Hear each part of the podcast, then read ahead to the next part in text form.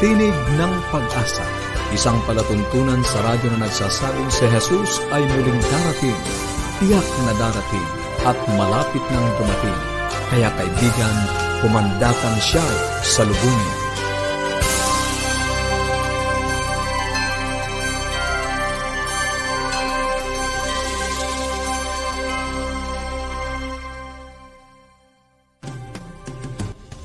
Maligaya at puno ng pag-asang pakikinig mga kaibigan. Kami po muli ang inyong mga lingkod, Pastor Ner Caranza. Maligaya at puno ng pag-asang pakikinig mga kaibigan. Ako naman po si Misty Bontile. Nag-aanyaya na samahan nyo kami sa 30 minutong talakayan tungkol sa ating kalusugan, pagpapanatiling matatag ng ating sambahayan, at higit sa lahat sa pagtuklas ng pag-asang nagmumula sa salita ng ating Panginoong Diyos.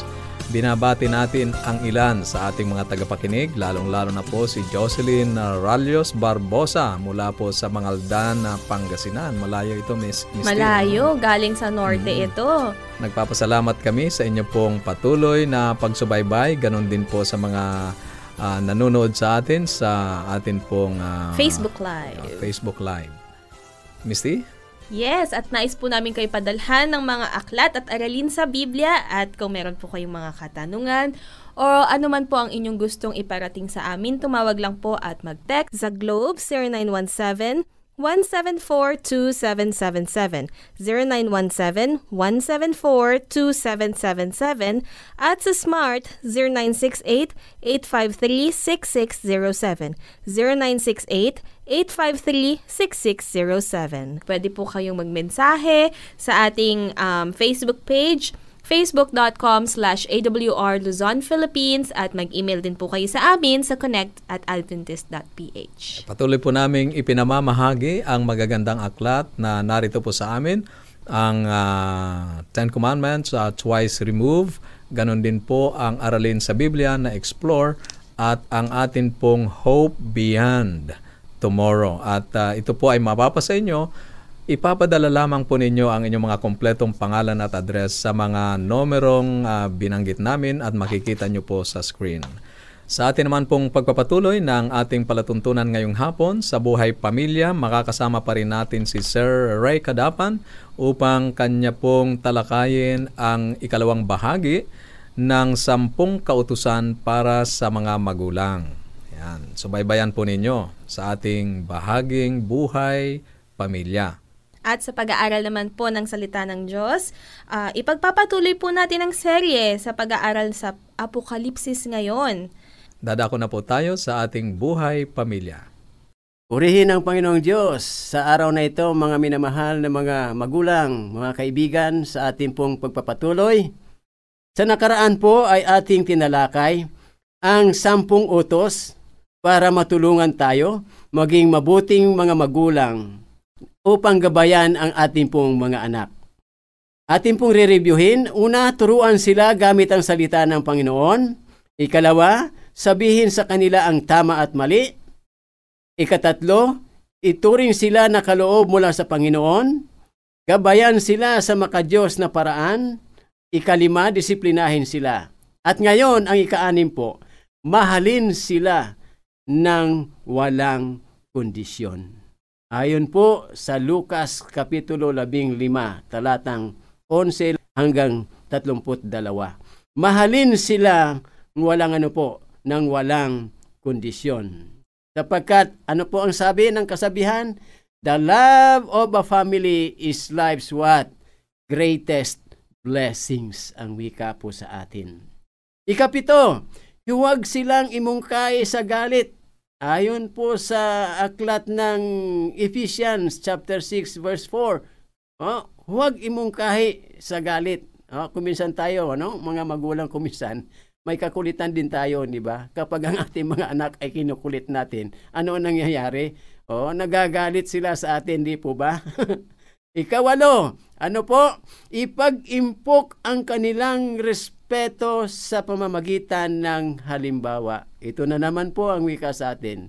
Magandang ano po, modelo dapat tayo. Ayon sa unang Timoteo 3.4. Ikasyam, ano po? Magkaloob para sa kanilang pisikal na pangangailangan. Hmm? Pisikal na pangangailangan. Mahalaga po yan ayon sa 1 Timothy 1.5. At ang ikasampo, mga minamahal na mga magulang, mga kaibigan, ipasa ang inyong pananampalataya sa kanila. Oh, 2 Timothy 1.5 Kung ang panalangin ay ang pinakadakilang pamana na ating maiiwan sa ating mga anak, mga minamahal na mga magulang, mga kaibigan, isa rin sa pinakamahalaga na, maara, na maari nating maipamana sa kanila ay ang ipasa ang ating pananampalataya sa kanila, mga minamahal na mga magulang. Opo, walang mga garantiya. Ngunit, meron tayong lamang sa pagsubok na balansihin po ang anin, ang timbang. Ah, balansihin ang timbang. Sabi sa atin ni Von Fiel, Bless the parents who give heed unto their children's foremost need, and weary not of or cost that they to heaven be not lost. Mga minamahal na mga magulang, mga kaibigan, matugunan nawa natin ang mga pangailangan ng ating mga anak at huwag po tayo manghinawa sa anumang halaga. Huwag lamang sila mawala para sa kaharian ng ating Panginoon. Sapagkat sila po ay ano? Mana mula sa Panginoon. Sabi sa Remias 13:20. Huling bahagi. Sana roon o nandoon ang kawan na naibigay sa inyo, ang inyong magandang kawan, ay tanong din po sa atin sa araw na ito, mga minamahal na mga magulang, mga kapatid. Masasabi ba natin, pagdating ng mapalad na araw, na hanapin sa atin ang mga kawan na ito, na ipinagkatiwala po sa atin, Panginoon, narito ang magagandang kawan na inyong ipinagkatiwala sa amin, handa upang ibalik sa inyo, kasama kami na magmana ng inyong kaharian. Mga magulang, mga kaibigan, nawa sa buong serye nito na ating pag-aaral ay atin pong natutunan na mahalaga ang mga bata sapagkat mana sila mula sa ating ano, Panginoon. Ito nawa ang mangyari sa inyo at sa akin habang tayo po ay patuloy na naghihintay sa mapalad na pagbabalik ng ating mahal na Panginoon. Tayo po ay manalangin. Panginoong Diyos, kami po ay nagpapasalamat sa karapatan na inyo pong pinagkaloob sa bawat isa sa amin bilang mga magulang na minanahan ninyo ng mga anak. Nawa, Panginoong Diyos, patuloy kaming patnubayan, pagkuluban ng talino ng gagaling sa inyo, na sa aming pong pangangalaga sa kanila, ay maibigay po namin ang tamang turo para sa inyong banal na karian. At pag kayo dumating, kami pong lahat ay magkaroon ng karapatan na magmana ng buhay na walang hanggan na inyong inihanda sa bawat isa sa amin. Ito pong aking dalangin sa matamis na pangalan ng aming Panginoon Yesus. Maraming salamat po muli, uh, Sir Ray, sa iyo pong panahon na ibinigay sa ating pag-aaral. Ngayong kami po ay umaasa na ito ay naging kapakinabangan sa ating mga magulang upang ang ating mga anak ay patuloy nating mapangalagaan, maturuan, mahalin at mapalaki natin na malaking pakinabang sa pamayanan at sa ating pamilya.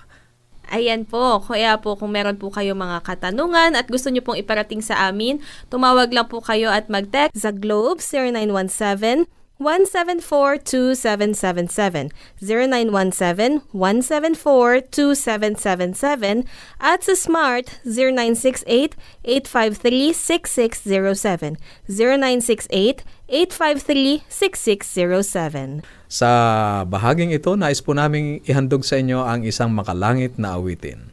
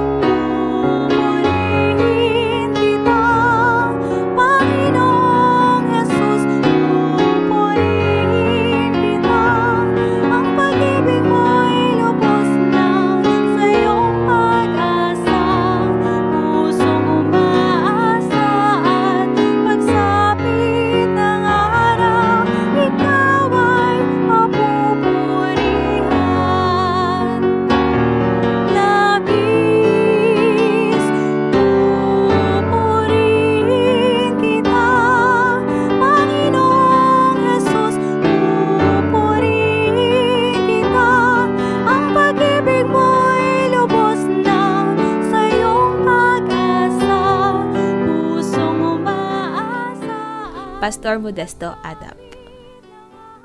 Magandang araw po, ginigiliw ng mga tagapakinig. Ikinagagala ko po ang inyong patuloy na pagsubaybay sa tinig ng pag-asa. Ang palatuntunang tunay na nagdadala ng pag-asa sa sangkatauhan. Ang atin pong paksa ngayon ay pinamagatang ang kordero sa gitna ng mga hayop. Ito po ay ayon sa pangitain ni Juan. Si Juan sang ayon sa kanyang pangitain na nakatala sa Apokalipsis Kabanatang 5 ay nagsalaysay na nakita niya sa kanang kamay ng nakaupo sa trono ang isang aklat na may sulat sa loob at sa likod na tinatakan ng pitong tatak. Nakita din niya na walang matagpo ang karapat dapat magbukas ng aklat. Kaya si Juan ay umiyak ng mainam. Ngunit sinabi sa kanya ng isa sa matanda, Huwag kang umiyak, narito ang leon sa angkan ni Huda, ang ugat ni David ay nagtagumpay upang magbukas ng aklat at ng pitong tatak nito. Gayunman, nang si Juan ay lumingon upang tumingin sa leon mula sa angkan ng Huda, nakita niya ang isang kordero na wari ay pinatay na nakatayo sa gitna ng luklukan. Siya ay pinatay ngunit ngayon siya ay nakatayo, nagwagi na pagtagumpayan ang kamatayan at bumangon mula sa libingan. Kung ating matamang susundan ang tungkol sa kordero, ito ay dinigma. Sinasabi sa Apokalipsis 17.14, ang hayop at ang sampung mga hari ng sanlibutan ay nagsama-sama upang makipagdigma sa kordero. Ano ang pagkakataon ng kordero upang manaig laban sa sampung hari?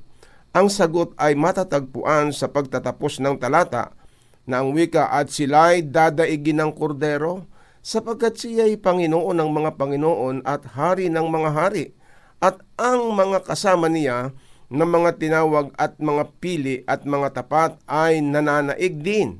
Sino ang kordero? Maliwanag naman na ang kordero ay si Jesus. Ngunit, sino si Jesus? Siya ay mula sa angkano anak ni David. Nagmula siya sa linya ng sangkatauhan na angka ni David. Ngunit si Jesus ay lumakad ng isang hakbang nang sabihin niya, Akong si Jesus ay nagsugo ng aking anghel upang sa inyo'y magpatutuo ng mga bagay na ito at sa mga iglesia. Ako ang ugat at ang supling ni David, ang maningning na tala sa umaga ang kordero ay si Jesus, ang angka ni David, sapagkat siya ay nagmula sa linya ni David. Kung ganon, siya ay tao. Ngunit siya rin ay ugat ni David, sapagkat si David ay nagmula sa kanya. Si Jesus ay Diyos. Nilikha niya ang tao sa makatwid, ganon din si David. Ang Diyos na gumawa sa tao ay siya ring Diyos na nagkatawang tao at namatay bilang kordero ng Diyos para sa mga kasalanan ng sanlibutan. Sa pagpapatuloy, sinabi mismo ni Jesus, Ako ang una at ang huli. Apokalipsis 1.17 Natatandaan ba ninyo kung gaano karaming beses sumipi ang aklat ng Apokalipsis sa lumang tipan? Mahigit anim na raang ulit. Narito ang isa sa maraming sinipi mula doon. Isinulat ng Propeta Isayas Ganito ang sabi ng Panginoon ng Hari ng Israel at ng kanyang manunubos na Panginoon ng mga hukbo. Ako ang una at ako ang huli, at liban sa akin ay walang Diyos. Isayas 44.6 Si Jesus ang Panginoon makapangyarihan sa lahat. Ito ay lalong makabuluhan sapagkat ang salitang Panginoon ay nasa malalaking titik lahat. Sa bagong international version, isinali nito ang hindi masambit na Hebreyong pangalan ng Diyos, YHVH. Ayon sa tradisyon ng mga Hudyo, isang malaking kasalanan kung babanggitin ang pangalan ng Diyos. Kaya ginamit nila ang mga hindi mabanggit na mga titik na lahat ay mga katinig, YHVH. Walang mga patinig. Subukang sabihin ang YHVH. Imposible, di ba? Ang mga masurites na mula ika-anim hanggang ikasampung siglo ay gumawa upang kopyahin ang orihinal na teksto ng Hebreyong Biblia Nais nilang isulat ang pangalan sa isang malinaw na paraan. Ginamitan nila ang mga bukabularyong Hebreo ng ibang pangalan para sa Diyos. Si Adonai upang ipasok sa pangalang YHWH. Nakuha ang artificial na pangalang Jehova. Ang Jehova ay isang pangalang hindi kailanman umiiral. Ito ay nabuo sa isang pagtatangka upang mabanggit ang hindi nababanggit na pangalan ng Diyos. Si Jesus ay ang makapangyarihan Diyos ng lumang tipan. Siya si Jehova. Hindi nagtagal na ang tao ay nahulog sa kasalanan kaysa nang ipinaalam ng Diyos kina Adan at Eva ang tungkol sa kanyang layunin na tubusin ang sangkatauhan sa pamamagitan ng misteryo at himala ng pagkakatawang tao ng anak ng Diyos sa Genesis 3.15. At papag-aalitin ko ikaw at ang babae at ang iyong binhi at ang kaniyang binhi. Ito ang dudurog ng iyong ulo at ikaw ang dudurog ng kaniyang sakong ang dakilang layuning ito ng pag-ibig ng Diyos ay ibinigay sa pintuan ng Eden at pagkatapos ay inulit-ulit halos ng lahat ng mga patriarka at propeta. Ang dakilang propeta na si Isayas ay nagsabi sa ikapitong kabanata, talatang 14, Isang dalaga ay maglilihi at manganganak ng isang lalaki at tatawagin ang kanyang pangalan na Emmanuel ang salitang Emmanuel ay nangangahulugang sumaatin ang Diyos. Isang mahiwagang propesiya, ang isang birhen ay maglilihi at manganganak ng isang batang lalaki, ang anak ng Diyos. Gayunman ay ipinanganak ng babae upang ang Diyos ay maging isang tao at tumahan sa gitna natin.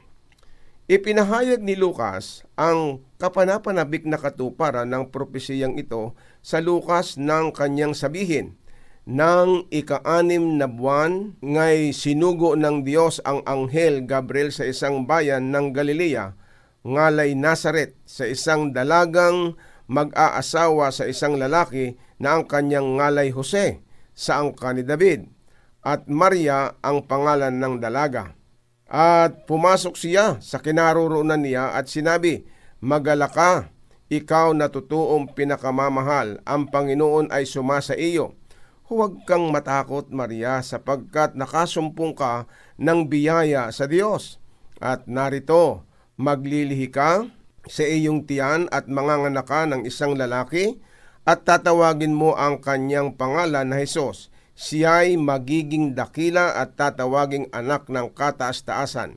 At sinabi ni Maria sa anghel, Paanong mangyayari ito sa akin ay hindi ako nakakilala ng lalaki?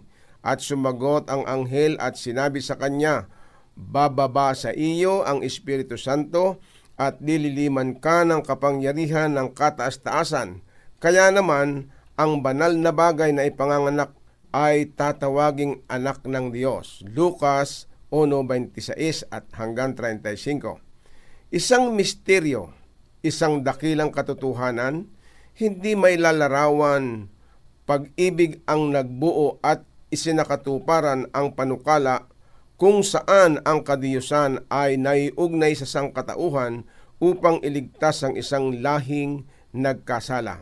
Gano kahangahangang katotohanan na ang isang mapagpakumbabang babae, isang pangkaraniwang nilalang, hindi inalintana ang kanyang napakalaking gagampanang posisyon sa kasaysayan ng sanlibutan at sa plano ng kaligtasan. Ay nilapitan ni Gabriel na dala ang balitang siya ay mahimalang magsisilang sa anak ng Diyos, ang Emmanuel na kung liliwanagin ang kahulugan ay ang Diyos ay sumasa atin. At higit pang kahangahanga kung maunawaan natin na ang lahat ng ito ay mangyayari upang ang Diyos ay maging tao at mabayaran ang bunga ng ating kasalanan. Iniahon tayo mula sa hukay ng kapahamakan at tinubos tayo para sa buhay na walang hanggan. Si Jesus ay tunay na tao. Kung mapagmumuni-muni natin si Jesus sa kanyang pagkatao, kahit na kaunting sandali sa palagay ko makakatulong ito sa atin upang sikaping mas mapalapit tayo sa Kanya. Iyon ang dahilan kung bakit gusto kong pag-usapan natin ito. Kadalasan ay nakikita natin siya na malayo, hiwalay mula sa atin, hindi ganap na nakakaunawa ng ating kalagayan. Si Jesus ay isang tao. Marami sa mga larawan na nakikita natin tungkol sa Kanya ay mayroong pabilog na liwanag sa Kanyang ulo at binibihisan siya ng mga damit na kakaiba mula sa karamihan. Kaya kung pagbabasihan ang nakalarawan, ang mga Hudyo ay mapipilitang maniwala na siya ay isang superhuman o Diyos. Tinawag niya ang kanyang sarili na anak ng Diyos, ngunit tinawag din niya ang sarili na anak ng tao. Siya ay ganap na Diyos at ganap na tao sa parihong panahon. Ito ay lampas sa ating kakayahang maunawaan, ngunit hindi lampas sa ating kakayahang maniwala at tanggapin. Siya, sa lahat ng anyo ng tao, isang tao. Katulad siya ng kahit na sinong tao. Sinabi ng Biblia, siya'y tumubo sa harap niya na gaya ng sariwang pananim at gaya ng ugat sa tuyong lupa, walang anyo o kagandahan man.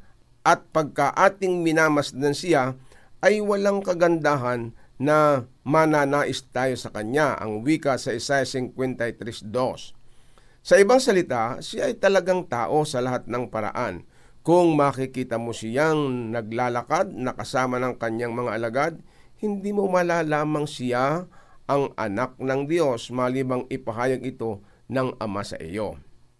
Sa Hebreo 2, 14, 17 hanggang 18, ay mababasa ang ganito, Dahil sa ang mga anak ay mga may bahagi sa laman at dugo, siya na may gayon ding nakabahagi sa mga ito. Kaya nararapat sa kanya na sa lahat ng mga bagay ay matulad sa kanyang mga kapatid upang maging isang dakilang saserdoting maawain at tapat sa mga bagay na nauukol sa Diyos upang gumawa ng pampalubag loob patungkol sa mga kasalanan ng bayan. Palibhas ay nagbata siya sa pagkakatukso, siya ay nakasasaklulo sa mga tinutukso. At sa Hebreo 4.15 ay sinabi, sapagkat tayo ay walang isang dakilang saserdote na hindi maaring mahabag sa ating kahinaan, kundi isa na tinukso sa lahat ng mga paraan, gaya rin naman natin, gayon may walang kasalanan.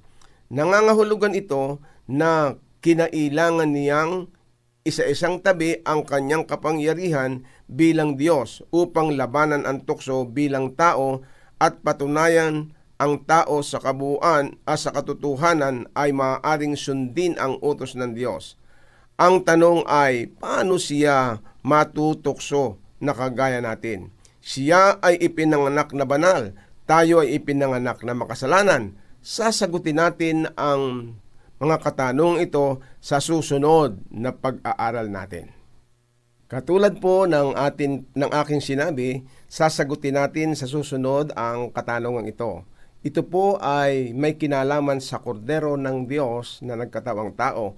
Kaya po, subaybayan po natin bukas. Tayo po ay muling makikinig sa ating talakayan. Sana po'y sumainyo ang pakikisama ng banal na Espiritu at lalago kayo sa inyong pakikinig at pag-aaral ng salita ng Diyos. Maraming salamat Pastor uh, Modesto Adaps sa pagpapasimula ng isa na namang bagong paksa na atin pong tinalakay ngayon at natutunan natin na ang kordero ng Apokalipsis na siyang may karapatang makapagbukas ng aklat na natatatakan ay walang iba kundi ang ating Panginoong Hesus. Siya rin ang leon mula sa angkan ng Huda, ang ugat ni David. Sa ganitong isipan, sinasabi lamang nito sa atin na si Jesus ay magkakatawang tao at ang linya ng kanyang lahi ay si David. At sa kalagayang iyon ay siya ay talagang naging tunay na tao. Pangalawa, bagamat siya ay nagkatawang tao, malinaw pa ring ipinahahayag sa atin ang kasulatan na siya ay tunay na Diyos. Siya ang Alpha at Omega, ang una at huli. Ang ibig sabihin ay Diyos na walang pinagmulan at Diyos na walang hanggan. Pangatlo, si Jesus ang ipinangakong tagapagligtas. at ang nakapagbibigay lakas ng loob sa mga mananampalataya ay sapagkat siya ay nagtagumpay sa mga tukso, kaya't siya ay makapagliligtas sa katulad nating mga tinutokso. Mayroon tayong kalakasang magtagumpay sa mga tukso at pagsubok kung tayo ay nakay Kristo. Kaya kung kayo po ay may mga katanungan o anuman po ang nais ninyong iparating sa amin, Tumawag lang po at mag-text sa Globe 0917 174-2777, 0917-174-2777, at sa Smart 0968-853-6607, 0968-853-6607. At mag-message po kayo sa aming Facebook page, facebook.com slash awr Luzon, Philippines at mag-email sa connect at adventist.ph. Bukas po, ipagpapatuloy pa rin natin ang pag-aaral tungkol sa buhay ng ating Panginoong Heso Kristo. At para po sa ating pansamantalang paghihiwa-hiwalay, baonin natin ang salita ng ating Panginoong Diyos sa Apokalipsis, Kabanatang 22, Talatang 20, ang nagpapatotoo. Sa mga bagay na ito ay nagsasabi, Oo, darating ako. At habang inantay natin ang kanyang pagdating, panghawakan po natin ang kanyang salita sa Isaiah 59.1, Narito ang kamay ng Panginoon ay hindi maikli na di makapagligtas, ni hindi mahina ang kanyang pandinig na ito'y hindi makarinig. Salamat po sa inyong pakikinig.